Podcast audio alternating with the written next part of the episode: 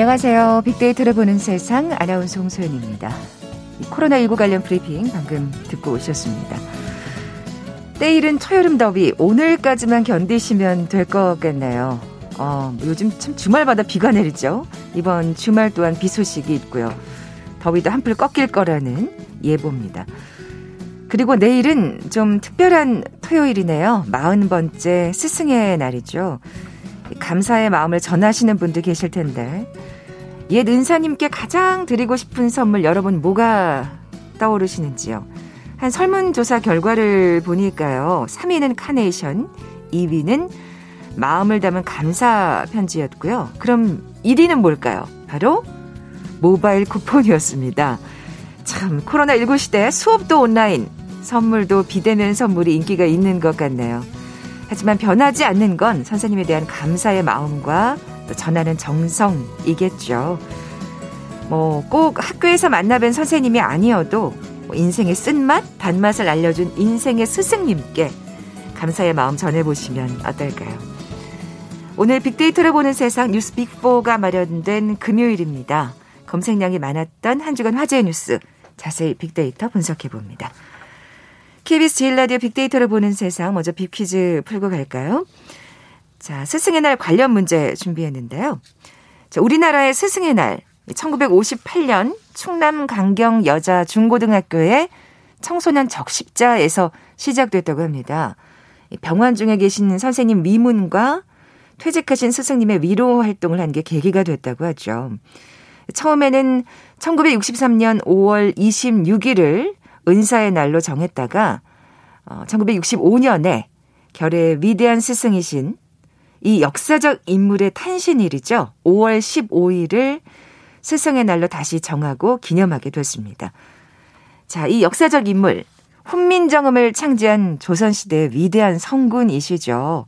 내일이 탄신일인 이 위인은 누굴까요? 보기 드립니다. 1번 단군 왕검, 2번 선덕 여왕, 3번 세종대왕, 4번 아인슈타인. 오늘 당첨되신 두 분께 모바일 커피 쿠폰 드립니다. 정답 아시는 분들 저희 빅데이터로 보는 세상 앞으로 지금 바로 문자 보내주십시오. 휴대전화 문자 메시지 지역번호 없이 샵 9730, 샵 9730입니다. 짧은 글은 50원, 긴 글은 100원의 정보 이용료가 부과됩니다. 콩은 무료로 이용하실 수 있고요. 유튜브로 보이는 라디오로도 함께 하실 수 있습니다.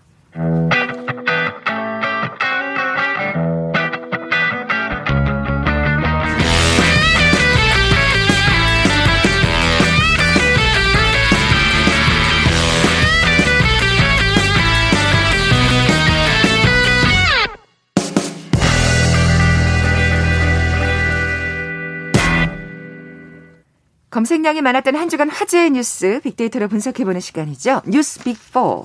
뉴스톱 김준일 기자 나와 계세요. 안녕하세요. 예, 안녕하세요. 네, 뉴스빅4 어떻게 선정하셨는지요? 예, 이 조사는 fact check 전문 미디어 뉴스톱과 데이터 분석회사 링크브릭스가 한국언론진흥재단의 뉴스 빅데이터 분석 시스템 빅카인즈에 올라 있는 국내 58개 언론사의 한 주간 주제별 기사량을 합계해 순위를 매긴 것입니다. 이어서 지난 한 주간 국민들이 인터넷에서 많이 본 뉴스 중 3개를 선정해 소개합니다. 네.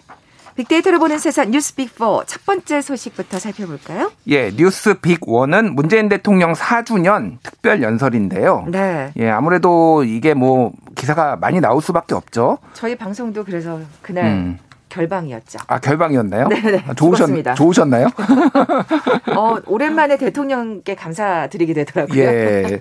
그래서 어, 지난 월요일이었고 오전 11시였어요. 딱이 네. 시간이 겹쳤네요. 그래서 그날 이제 특별 연설을 하고 그런 다음에 이제 기자회견까지 이어졌습니다. 그래서 음. 특별 연설에서 이제 주로 강조한 것은 경제였다.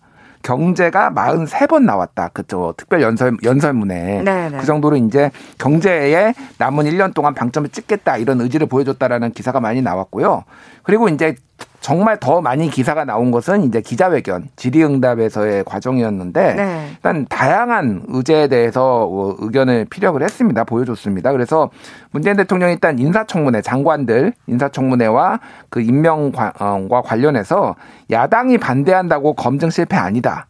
어, 유능한 사람을 발탁해야 된다라고 얘기를 했어요. 네. 그래서 이 얘기는 지금 과도하게 이를테면 신상, 신상에 대해서 이렇게 좀 부정적인 것만 어, 검증을 하려고 하는 야당에 대해서 좀 비판도 하고 그러면서 본인이 음. 임명을 한 장관 후보자들이 다 자질을 갖춘 것으로 본인들은 화, 파악을 했다 이런 식으로 얘기를 했죠. 능력에 초점을 맞춰달라 그런 예, 얘기네요. 그렇죠. 예. 그리고 이제 문재인 정부의 부동산 정책은 실패했다 사실상 이런 거를 이제 인정을 했어요. 그래서 그 죽비 발언이 참 화제가 됐잖아요. 예, 예. 죽비를 예. 맞고 정신이 번쩍 들만한 심판을 받았다 이 얘기를 했는데 이제 재보궐 선거에서 좀 참패를 했잖아요 여당이 음. 그거에 대해서 한 건데 이 표현이 이제 계속 죽비 맞았는데 아직 정신 못 차렸다 야당에서 계속 이제 뭐 비판을 할 때 이제 이런 네. 표현들이 네. 계속 나왔죠. 결국 그러니까 이 부동산 문제 때문에 이렇게 정권의 심판을 받았다고 생각을 하는 거군요. 이제 네. 청와대는 이제 문재인 대통령 청와대는 그렇게 생각을 하는 거고 그리고 이제 백신 접종에 대해서는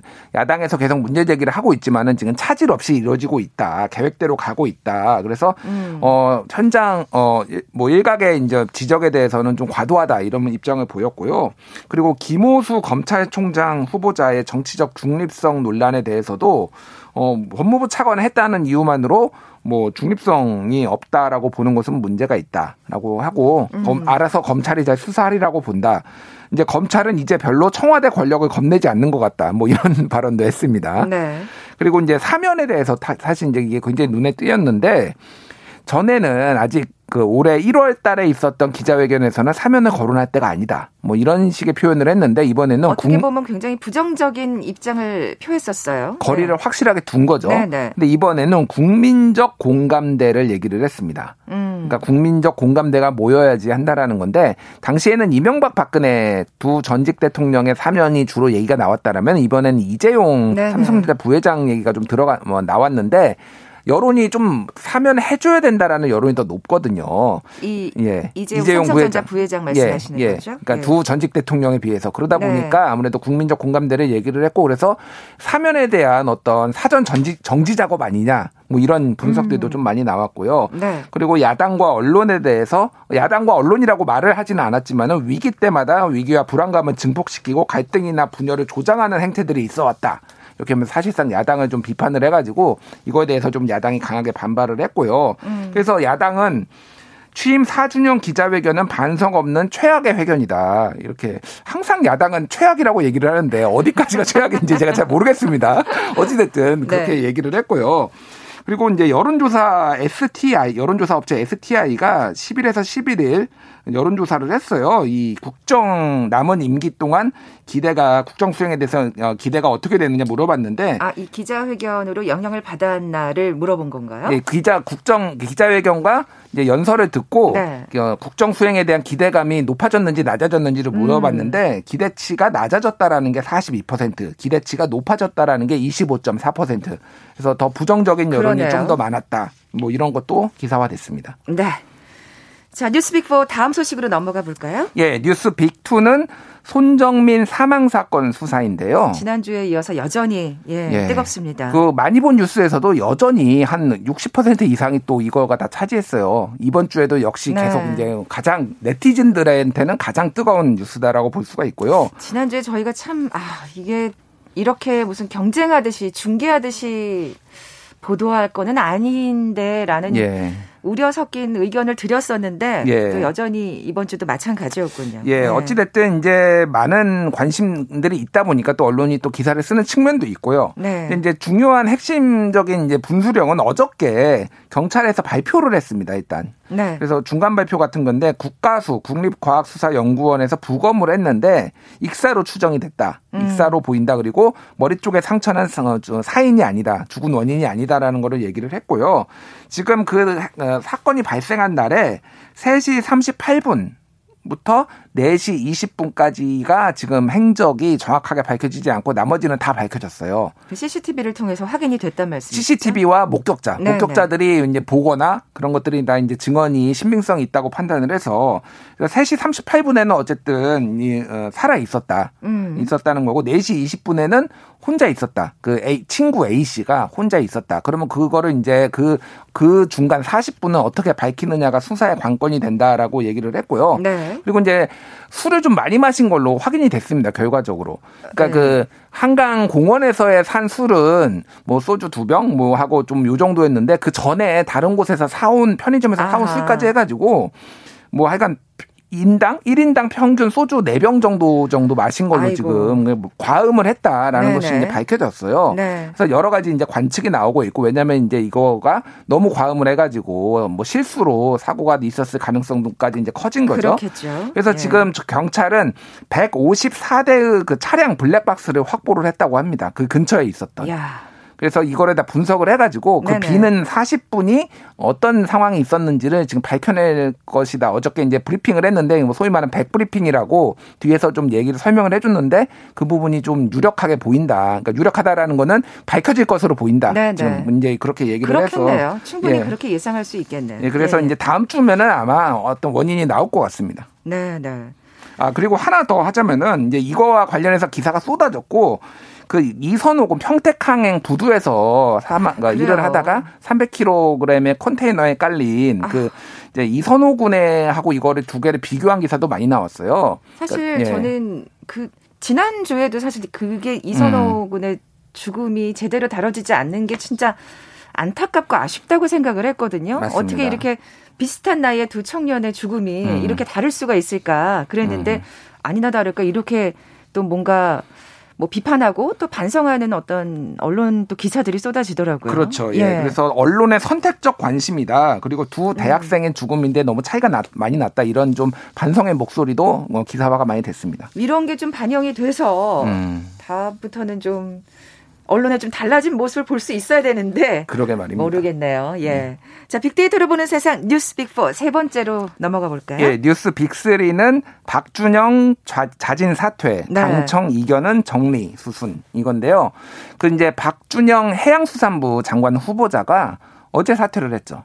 음. 예, 어제 사퇴를 했습니다. 오전에. 나머지 두 분은 그냥 가는 거죠. 예, 그래 음. 그 이미 임명이 됐어요. 그래서 네네. 어저께. 네. 그래서 이제 어 뭐 사실상 자진 사퇴라고 하지만은 이제 보통 우리가 낙마 후보자 낙마라고 하면은 하나는 자진 사퇴가 있고 하나는 임명 지명 철회가 있거든요. 그렇죠. 대통령이. 근데 지명 철회가 아니라 자진 사퇴를 했다라는 거는 뭐냐면은 지명을 철회해야 할 만큼 흠결은 있지 않지만은 여론이 안 좋으니 자진 사퇴로 정리를 한다. 근데 이게 자진 사퇴가 아니라 사실은 타, 타이에 의한 사퇴라고 봐야 되죠. 왜냐하면 청와대에서 네. 그렇게 정리를 했고 실제 브리핑은 그렇게 했습니다. 네 네. 대통령의 사실상 사퇴시킨 거나 마찬가지다.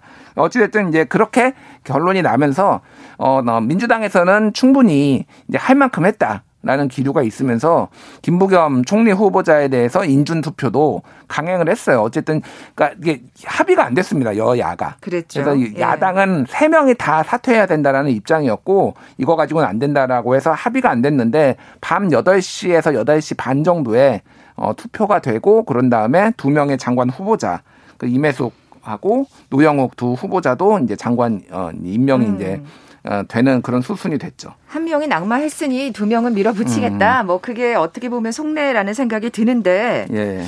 그 우리가 지난주에 예상했던 거랑은 좀 다른 것 같아요. 예, 가장 사실은 음. 그러니까 뭐 이렇게 따지기는 뭐 1, 2, 3위를 따지기는 그렇습니다만 음. 어, 임혜숙 후보자가 가장 흠결이 많다 뭐 이런 얘기를 했었는데. 그렇죠. 예, 그래서 예. 이제 그 분석 기사도 나왔어요. 왜 음. 박준영이고 임혜숙이 아니냐. 그런데 이제 여성 장관의 숫자가 너무 작다. 아하. 문재인 대통령 문재인 정부가 여성 내각을 국무위원을 30%로 하겠다라고 했는데 지금 4명밖에 안 되거든요. 음. 그래서 22% 이번에 돼도 22%예요. 그렇군요. 그러다 보니까 상대적으로 더 이제 좀 자유로운 좀 박준영 후보자를 지금 낙마를 시킨 것인데 그래 국민의힘에서는 그래서 반발을 했습니다. 임혜숙이 더 문제다. 근데 왜 박준영이냐? 뭐 둘 다 문제지만은 음. 어쨌든 뭐 이런 식으로 반발을 했고 김기현 당 대표 권한대행 국민의힘 어, 권한대행이 어 문재인 대통령에게 당수 어 영수회담 하자. 그러니까 어쨌든 지금 당 대표를 하고 있으니까 그래서 뭐 민심을 전달하겠다 이런 것까지 어저께 기사가 나왔습니다. 네. 그 뭐 여성의 할당이 줄어든다는 데 대한 부담감이 또 컸던 모양이네요. 예, 예. 예, 예. 어, 그러면 다음 소식으로 넘어가 볼까요? 예, 뉴스 빅포 네 번째는 백신 지적 재산권 면제 논의인데요.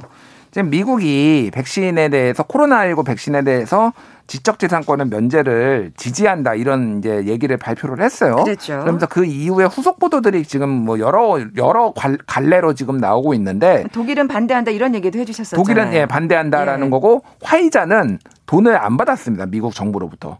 그러니까 아, 그렇군요. 예, 모더나 이런 데들은 다른 백신 회사들은 돈을 다 받았으니까 상당량의 지원금을 받았죠. 그러니까 아무래도 정부가 하자고 하면은 이거를 약간 따라야 되는 상황인데 화이자는 그렇죠. 애시당초 이런 상황을 예견한 것 같아요. 제가 보기에는 그러니까 어, 우리 돈 안 받아, 우리 돈 많어. 그래서 어. 자체 개발했기 때문에 이거 따를 의무가 없는 거예요. 그래서 화이자 그렇군요. 측에서도 일단 약간 반대하는 목소리가 나오고 있고, 네. 그래서 이거가 이제 어떻게 될지에 대해서 조금 좀 어려운 상황이다. 근데 그러네. 이제 어려운 예. 상황이네요, 진짜. 어려운 상황이에요. 어, 이게 면제되기는 쉽지 않겠네요. 그러면 기업이 네. 이거는 결정을 해야 되는 문제니까. 음, 음. 근데 그런 상황에서 삼성 바이오로직스가 화이자를 생산을 한다.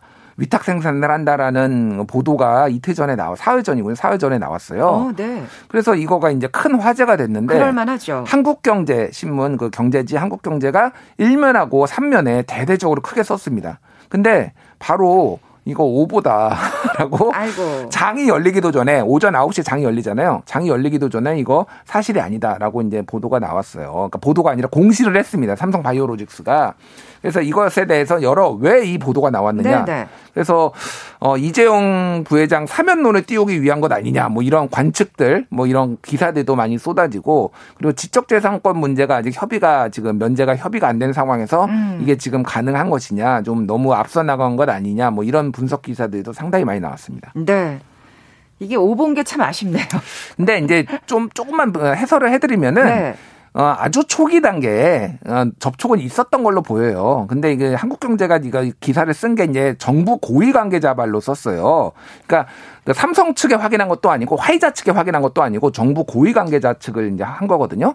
그렇다고 본다라면은 이제 정부 고위 관계자는 이 얘기를 한 의도가 있을 테고 음. 그리고 한국경제도 이거를 쓴 이유가 있겠죠. 근데 어쨌든 이런 상황이라면 매우 초기 단계다. 근데 너무 좀 앞서 나간 거는 아, 있는데 그 쓴 이유는 삼성에 대해 그 기사들을 보면은 삼성이 얼마나 발벗고 뛰는지에 대해서 엄청나게 많이 써놨습니다. 그 기사들을 보면은. 그러니까 조금 의도가 좀 보인다. 한국경제. 음. 예, 뭐 음. 그런 이제 분석 들이 나왔죠. 그랬군요. 그러면 또 좀 더 지켜봐야 되겠네요. 좀 지켜보면은 뭐 음. 모르겠어요. 언제는 모르겠는데 여기에서 빠르면 9월 얘기를 했거든요. 기사에서는. 근데 그거는 좀 약간 택도 없는 좀 분석이고 예. 빠르면은 내년에는 가능하지도 않을까. 뭐 이런 아. 이르면 예. 예. 그렇군요. 자, KBS 제일 라디오 빅데이터를 보는 세상 뉴스 빅4 함께하고 계신데요. 잠시 라디오 정보센터 뉴스 듣고 나서 네티즌들이 많이 본 뉴스 계속 이어가죠.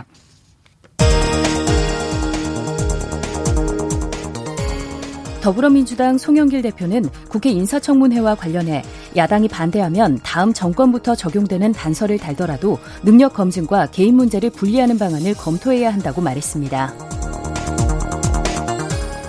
국민의힘 김은혜 의원은 오늘 완전한 세판짜기로 정권 교체를 현실로 만들겠다라며 자기 당대표 경선 출마를 선언했습니다. 초선 의원 중 당권 도전을 공식 선언한 것은 김웅 의원에 이어 두 번째입니다. 지지 정당이 없는 무당층이 더불어민주당, 국민의힘 지지율을 앞섰다는 여론조사 결과가 나왔습니다. 한국갤럽이 지난 11일에서 13일 전국 만 18세 이상 남녀 1000명을 대상으로 정당 지지도를 물은 결과 민주당 28%, 국민의힘 27%, 무당층은 30%로 나타났습니다. 방한 중인 에브리 헤인스 미국 국가정보국장이 오늘 오후 청와대를 방문해 문재인 대통령을 예방하고 서훈 국가안보실장과 면담합니다.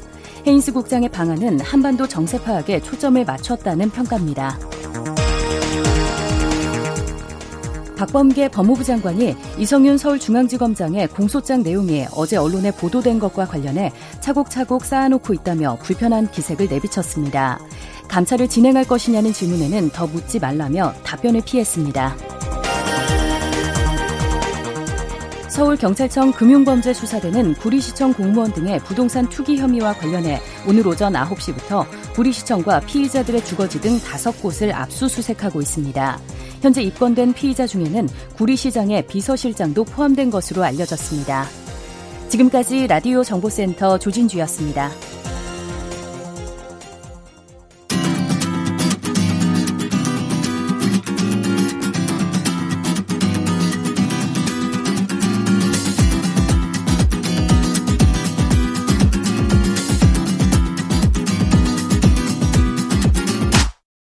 KBS 일라디오 빅데이터로 보는 세상.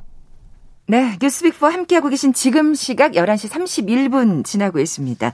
김 기자님, 빅퀴즈 다시 한번 내주세요. 예. 내일 5월 15일은 스승의 날입니다. 처음에는 1963년 5월 26일을 은사의 날로 정했다가 1965년 결의의 위대한 스승이신 이 역사적 인물의 탄신일을 스승의 날로 다시 정하고 기념하게 되었습니다. 훈민정음을 창제한 조선시대 위대한 성군. 내일이 탄신일인 이 위인은 누구일까요? 1번 당군왕검, 2번 선덕여왕, 3번 세종대왕, 4번 아인슈타인. 네, 오늘 당첨되신 두 분께 모바일 커피 쿠폰 드립니다. 정답 아시는 분들 저희 빅데이터로 보는 세상 앞으로 지금 바로 문자 보내주십시오. 휴대전화 문자 메시지 지역번호 없이 샵 9730, 샵 9730입니다. 짧은 글은 50원, 긴 글은 100원의 정보 이용료가 부과됩니다. 콩은 무료로 이용하실 수 있고요. 유튜브로 보이는 라디오로도 함께 하실 수 있습니다.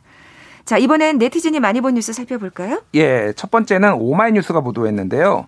드디어 입연 정호용 노태우가 날 5.18 책임자로 몰아 제거. 이게 어. 5월 13일 날 두 번째로 많이 본 뉴스입니다. 네. 그래서 지금 5.18이 다가고 있잖아요. 뭐 그렇죠. 뭐 민주항쟁 그 날이 다음 주 화요일인데 이거 관련해서 좀 이런저런 기사들이 나오고 있는데 이 내용은 뭐냐면은 5.18 진상규명위원회 정호용 전 특전사령관 옛날에 그 당시에 1980년에 특전사령관이 어, 의견서를 진정서 어, 형식의 의견서를 제출을 했는데 네. 자신이 광주 사태 광, 당시에 불렀던 광주 진압 작전에 자신이 한 게 아니라 자신은 배제됐다.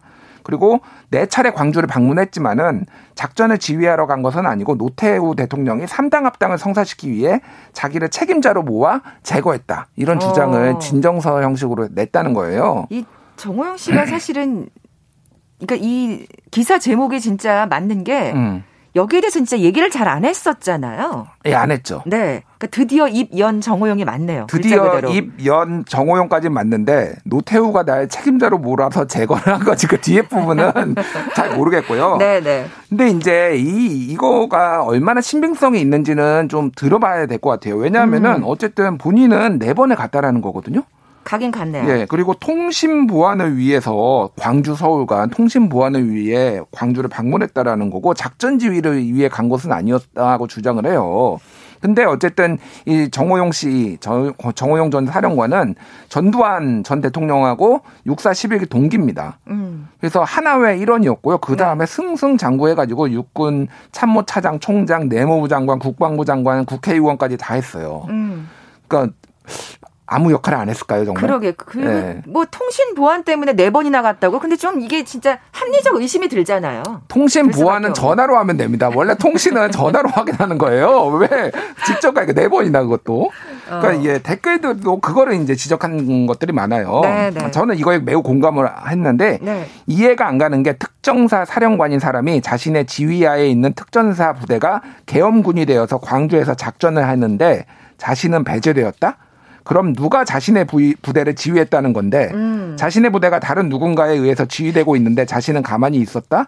통신보안 점검하러 갔다? 크크크크. 그러니까요. 예. 이게 정말 당연히 이런 의심이 들 수밖에 없죠. 그렇죠. 예. 그거 말고도 뭐 그동안 입 다물고 있다가 이제 와서 억울하다고 하면은 누가 믿어주겠냐. 추적한 재산은 이게 재산이 또 상당히 많아요. 음. 그래서 이 재산은 도대체 어디서 난 거냐. 뭐 역사는 무서운 거다. 이런 얘기들이 많이 올라왔습니다. 네. 다음 소식으로 넘어가 볼까요? 예. 두 번째는 열암뉴스가 보도했는데요. 이탈리아 간호사 실수로 23세 여성의 화이자 백신 6회분 주입.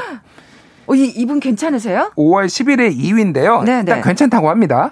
그러니까. 이거를 주사기 하나가 있으면은 그거를 여섯 번에 나눠서 해야 되는데 맞아요. 하나를 다는 거예요. 이렇게 쭉 이렇게. 세상에. 그래서 이런 실수를 예. 나중에 넣은 다음에 이제 어 어, 잘못 넣네? 이렇게 이제 인지를 한 거예요, 간호사가. 큰일 날 뻔했네요. 그래가지고 일단은 무슨 일이 있을까봐 병원에 입원한 상태에서 하루 관찰을 했는데 네. 별일 없이 나왔다고 합니다. 그래서 이탈리아거든요? 이탈리아는 음. 지금 코로나 백신 어, 접종이 의무화됐어요. 다 맞아야 됩니다. 네, 네. 그런 상황이에요. 그래서 지금 조사는 하고 있는데 이런 사례가 있기는 있었어요. 과다 주입이 좀 더 넣는 정량보다. 근데 여섯 배를 넣은 거. 엄청난 양이죠. 더 넣은 거는 처음이고요. 활자는 네 배까지 넣은 거를 부작용을 확인을 해본 적은 있다고 합니다. 아. 예, 네 배까지는 크게 문제는 없었다라는 게 화이자인데 여섯 배까지 이제 검증이 됐어요. 그러네요. 예. 어, 계속해서 아무 일 없기 건강하기를 또 바라면서 예. 댓글들은 어떤 반응인가요? 예, 재밌었는데 그 환자를 뭐 입원시키는 게 아니라 가본, 간호사를 입원시켜야지. 그러니까 제정신이 아니다. 뭐. 아, 정말 예. 재치가 넘칩니다. 예, 그리고 예. 대상포질은 맞으러 갔더니 아스트라제네카 놔준 우리나라 간호사보다 낫네. 아, 그런 일이 있었나요? 예, 한국도 몰랐는데. 그런 일이 있었습니다. 대상 포진 맞으러 갔는데 백신 주사를 맞아가지고 이것도 기사화가 된 적이 있어요. 그랬군요. 그래서 이거 이 주사로 인해 화자 우먼이라는 애칭으로 불리며 새로운 영웅이 탄생을 한다. 뭐 이렇게 이를테면은 마블 같은 뭐 이런 얘기를 지금 또 댓글로 써주신 분도 있고 이탈리아에서는 23살도 백신 맞는구나 부럽다. 이런 음. 얘기를 또 그래서 백신 수급 문제에 대해서 네 그런 예. 생각이 들만하죠. 예. 예, 예. 이런 댓글들이 달렸습니다. 네.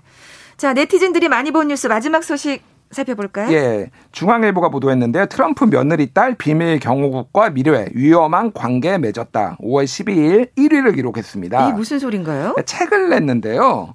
그 책이 나왔습니다. 근데 캐럴 르닉이라는 워싱턴 포스트 기자인데요.